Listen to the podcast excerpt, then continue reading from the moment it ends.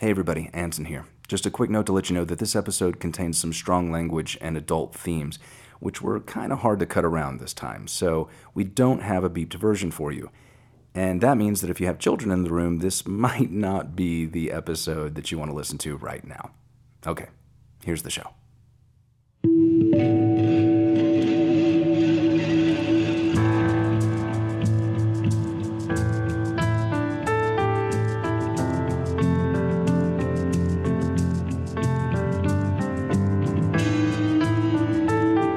My show is a rock vaudeville. So Groucho would come to see the show, and he'd go, "Oh, it's vaudeville."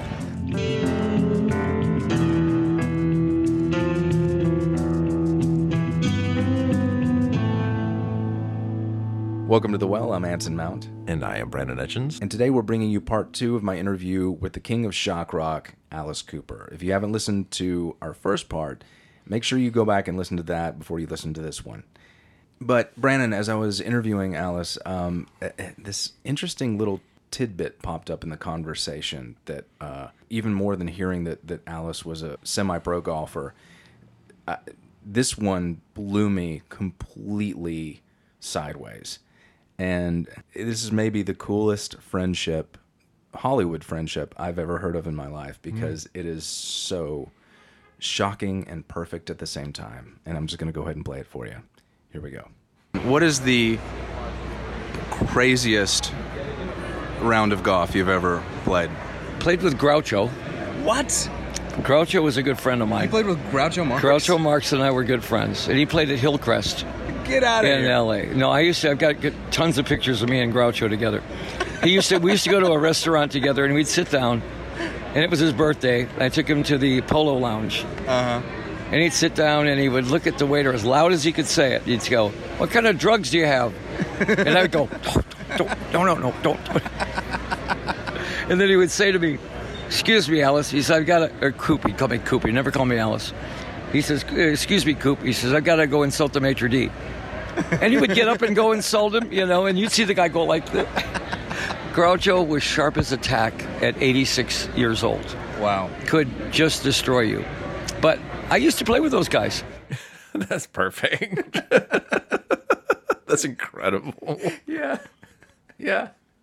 And and it's just a, just just a quick uh, quick aside for for anybody who's who's still tilting their head or, or is probably too young uh, to know who the Marx Brothers were. But the Marx Brothers were, gosh, they're just foundational in Hollywood in what has become. Uh, there would be no Monty Python without the Marx Brothers, and uh, I, I was very happy to see that Roger Ebert made Duck Soup the top in the top fifty films of all time. Uh, I watched. I had in my parents' old Quasar, the, the early version of the VHS with these huge, like, you know, Bible-sized tapes. Uh, I would I would watch that movie over and over and over and over again as a kid. And if you've never seen Duck Soup, please do yourself a favor. It doesn't matter how old you are, it doesn't matter how much you think you know or don't know about the Marx Brothers. Whatever you do, put it on your list. Watch Duck Soup, especially right now, at a time when we are at a difficult, difficult place of political just just unrest Words And- fail. and- Words yeah, fail. because this is the Marx Brothers piss take on politics and power structures. And whether you're a Republican or a Democrat or anything, it is worth watching it because it helps you realize we take ourselves way too seriously sometimes.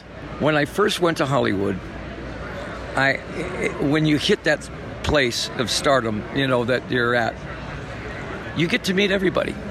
That's the coolest thing is you get to meet Sinatra and the Beatles and Elvis and everybody.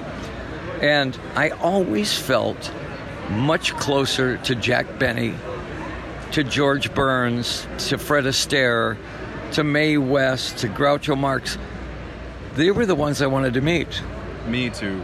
because they were the old pros and the what we had in common my show is vaudeville my show is a rock vaudeville so groucho would come to see the show and he'd go oh it's vaudeville and then he'd bring jack he'd bring he'd bring george burns and george burns would go hey alice 1937 he says uh you know, Gracie and I played. A guy did a guillotine like that, and you know, and you'd sit there and go, "This is great." That's actually a good impression of George Burns. Well, it was true, but they, then George Burns would bring Mae West, and Mae West would actually can say, "Why don't you come up to my trailer?" You know, and I went, "Because you're 86 years old, and you may not be a woman." And she goes, "Oh, I'm all woman." But they were great though. They were, and they weren't shocked by anything I did. You know, this is back when shock rock was a big deal. Right. I, my show was was scary, funny, vaudeville. wasn't wasn't a lot of laser beams and things like that. It was all on stage. I wanted the character to drive the show, so everything was very personal. But it was anytime Alice would get really too scary, I'd make sure he slipped on a banana peel, just to make sure there was some slapstick in there also. really, like like like what? Well, I mean, it would be like you could get you could get the audience really involved in in shock rock. I mean, they what's he going to do now? What's he going to do now? As soon as it got to that one point of just you do something stupid, you know, you do do a Clouseau move, you know, that makes that gives everybody a little bit oh okay, and then you build it again. Right, comic relief. exactly. You have to have com- if horror and comedy are so close to being in bed together. You know. What, what are some of the, the, the things that you would do to provide comic relief? Well, I mean, if you're okay, they put me in the guillotine. Yeah. The head comes off, Right. Lops off. blood squirts everywhere, okay. and everybody's like, "You have to remember, this is 1972, uh, and people were not used to this at all." and the guy takes the head out, and it looks, it's me. And he goes like this. He looks at it, and it spits blood in his face. We had a device that would. no, he's not done yet Right, right, right. everybody would burst out laughing because they were not expecting that. You find those little funny moments to give everybody that little relief, you know, because you just shocked them. You can't just leave them there. You have to finish it, you know. The, the blood has to spit out of the severed head in the guy's face because Yeah, they want it. they want, yeah, want it because he's not done yet. You know, like you gotta, you gotta, you gotta end with a laugh. Yeah. oh, the lightness. I'll, I'll, I'll hit you with one last question and I'll let you be. Um, what's your favorite Groucho story? Oh, I, fro- just from me. Okay. Um, Groucho invites me over one day. Well, first of all, he couldn't sleep at night. He was an insomniac. Had his derby on and his cigar, and he'd say, two in the morning, Alice, come on over. I can't sleep. Okay. My 18 year old wife, I'd say, honey, I got to go over see Groucho. Okay, go. And I, his bed would be laying there, and then he'd have a chair next to the bed and a six pack of Budweiser, because that's what I drank. And we would sit and watch movies. He had TV up there, and we'd be sitting watching movies, you know. And he, this guy would ride up on the horse, you know, white on like this, and the white guns and everything. And he'd say, "See that guy?" I go, "Yeah." He says, "Gay." and I go, "No, he wasn't. You never knew if he was serious or not." He'd say, "You see that girl there in the, in the chorus line? Yeah, the nun. Yeah, yeah. Chico and Harpo nailed her."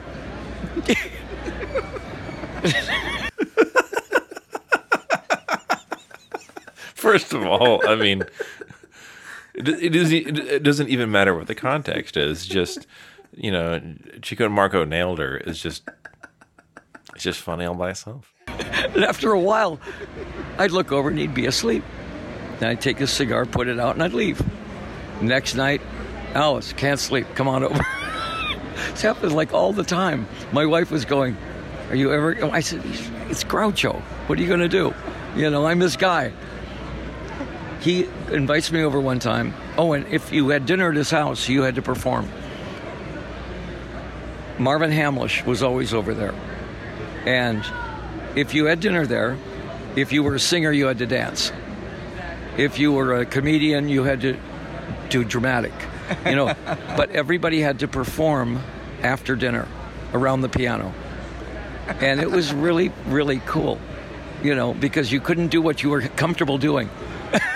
What did he make you do? Oh, it, with me, it was sort of like I was a singer. So I had to either tell jokes or I had to dance or something. But and nobody cared how good it was. But you could not do what you were comfortable with. What's the, what was the most successful bit that anybody did at that moment? My manager, who was you know uh, probably the greatest manager of all time, Shep Gordon. 51 years I've been with Shep, and without a contract, no contract at all. Uh, he's so good that Mike Myers did a, a documentary of his called Supermensch. And, and you can look it up and see what Shep's background is. And uh, Shep would get up and read contracts. but while he was reading them, you know, Marvin Hamlisch was playing dramatic music, you know, and it's very funny stuff. And then Groucho would, of course, comment on each thing that was going on. I mean, you couldn't buy that stuff. It was so good.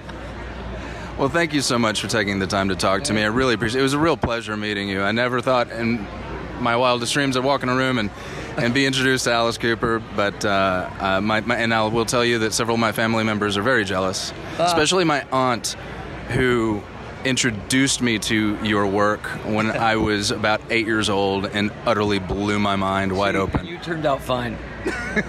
Don't be so sure about Wait that. A minute. no, just- Jury's out on that. Thanks, man. Thank you. Thank you so much for doing that. Alice Cooper and Groucho Marx. You could not make that up. No, I never would have made it up. But as soon as he put two and two together, I something it, it did click for some reason. I Yeah. thought for some reason like I never would have thought of that, but it, when I hear the two things together, I'm like, oh yeah, Especially when he when he pointed out that his show is nothing but rock and roll vaudeville. Mm-hmm. That that makes so much sense. and and the fact that Marx was subversive, Yes, you know, very could- much. in, in a way that was sneaky, in a way that he could he could sneak into the room and plant a sort of conceptual bomb and then leave before it went off, and and leave it to detonate in your head later. Yeah, you he was so fast, and mm-hmm. it, his humor, even his one-liners, in in you, it, Duck Soup, the opening scene is a classic example. Half those jokes, you laugh at them like three or four seconds later because they come at you so fast mm-hmm. that it takes you that amount of time to figure it out, and you'll find yourself having to to try and shut yourself up from laughing so that you can hear the next one that's about to come. His his speed was legendary in that business, Yeah. and it's no, no surprise then to hear that he had insomnia. No, yeah, yeah. you know, a, a, a brain that won't stop, you know, that's running at lightning speed all the time. I know for some reason there was a moment there that kind of, um, and it, it, it, I don't know, made me. That was very sweet. The Alice Cooper leaving Groucho Marx's house after Marx is you know, gone to sleep because Marx is eighty, what eighty five or something, and has to put out his cigar you know? Um, first of all he's 85 he's still smoking a cigar which is cool. And that is alice cooper is the guy that has to like tiptoe out of groucho marx's room like shh. Put out a cigar tiptoe out of the room That's when you know you made it. it is When you're getting tucked in by Alice fucking Cooper. exactly. And I don't know. It, back then, I think the you know he's, he's referring to Marx and uh, George Burns and those guys. It reminds me of how we regard priests as like, oh, don't say anything wrong or dirty around the priest because they're priest. Like, what do you think they do for a living? You know, like they've heard it all before, and they are kind of tired of people sort of editing themselves and behaving like they're children all the time. Like when you are, when you have a mind that's as fast as uh, as as Marx or George Burns, and you've been around that long, and you've got a brain that just naturally wants to kick at boundaries and kick at social norms and stuff all the time. They had not exactly that, but they had thought of outrageous things that they wouldn't actually probably do because it just wasn't part of their persona. But to see someone else do it, I'm sure they were happy to see like, oh, there's someone exploring that territory over there that we mm. may have, you know, bantered about once upon a time. but this guy is going full bore into, Yeah. into this region, and they, they probably couldn't have been happier. Of course, they weren't shocked by it. It's it's also amazing to think that yeah, of course they see they're magicians themselves, so they see the facade, they see the strings, they see the trap door the dove goes into. They see that this is a show, but people that don't have that experience, like the MPs that tried to ban Alice Cooper, when they don't have, they're not able to peek behind the curtain or understand how these things are done. They're honestly troubled by what they're seeing on stage, even though they claim to know that it's a fake beheading. They can't help themselves but be horrified by Yeah. it to the Right. point of action. um, would it be too much to ask you to go into your um, thoughts on evangelical uh, types who have no sense of metaphor, that everything is literal, so that there's. Oh yeah, I thought that, I thought that's where you were going with that. No, no, but yeah. Mm-hmm.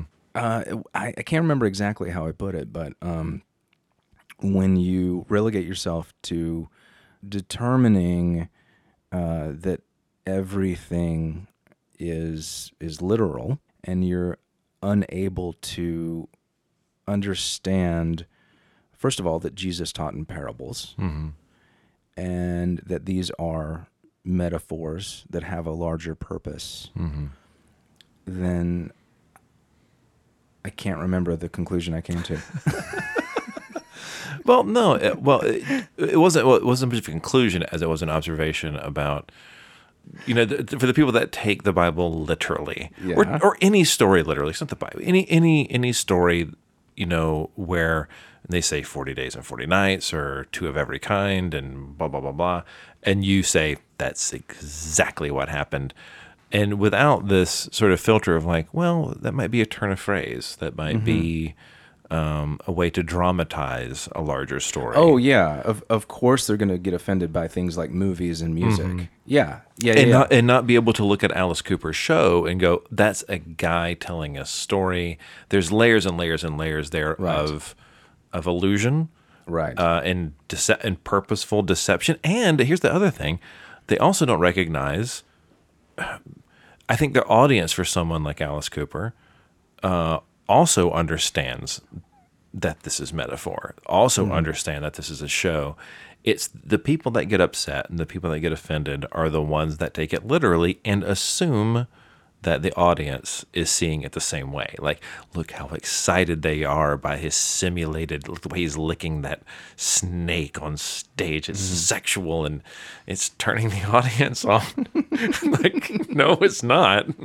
they think it's funny. They think it's cool. Yeah. They're enjoying it. But I do have a, I do worry about you though, sir. that you apparently you part of you does find that sexually arousing because for them it's a real thing. It's a it's an immediate like there's it's a one-to-one ratio. Right. like there's no translation. They see it they believe it and that's all it is because the idea of a thing becomes the thing itself. That's literal. So when you see a simulated beheading the disgust is real and they don't have that uh, distance of oh well this is this is a theater piece and you you know it could be funny it could be satire it could be about it can be about something else other than let's all celebrate violence hmm. which is what they're afraid it is. But yeah, to think that we started this conversation with the phrase Alice Cooper and George Burns, you couldn't make that up. Mm-hmm. Now it actually makes a hell of a lot more sense when it's just two showmen, Mm-hmm. one older, one younger, sharing, you know, their love for movies and just being goofballs. Mm-hmm. and and I, I, I can't get past the fact that these are two of the smarter people to ever work in that business. That's true. Yeah. Yeah. you know people that under that have that are working in the realm of ideas first and then one of them is doing kind of a horror show out of it and the other one is i don't know marx was so versatile i don't know what to call what he was doing because he also had that astonishing Uh, did you ever watch uh, the original his talk show? Oh, you bet your life. Right. You bet your life. He that was where uh, you bet your life, where he, you bet your life, where he. uh, the original You Bet Your Life, where you really saw his wit and speed on display. It was it was like a it was like a car horn. I quit. I think we got it. yeah.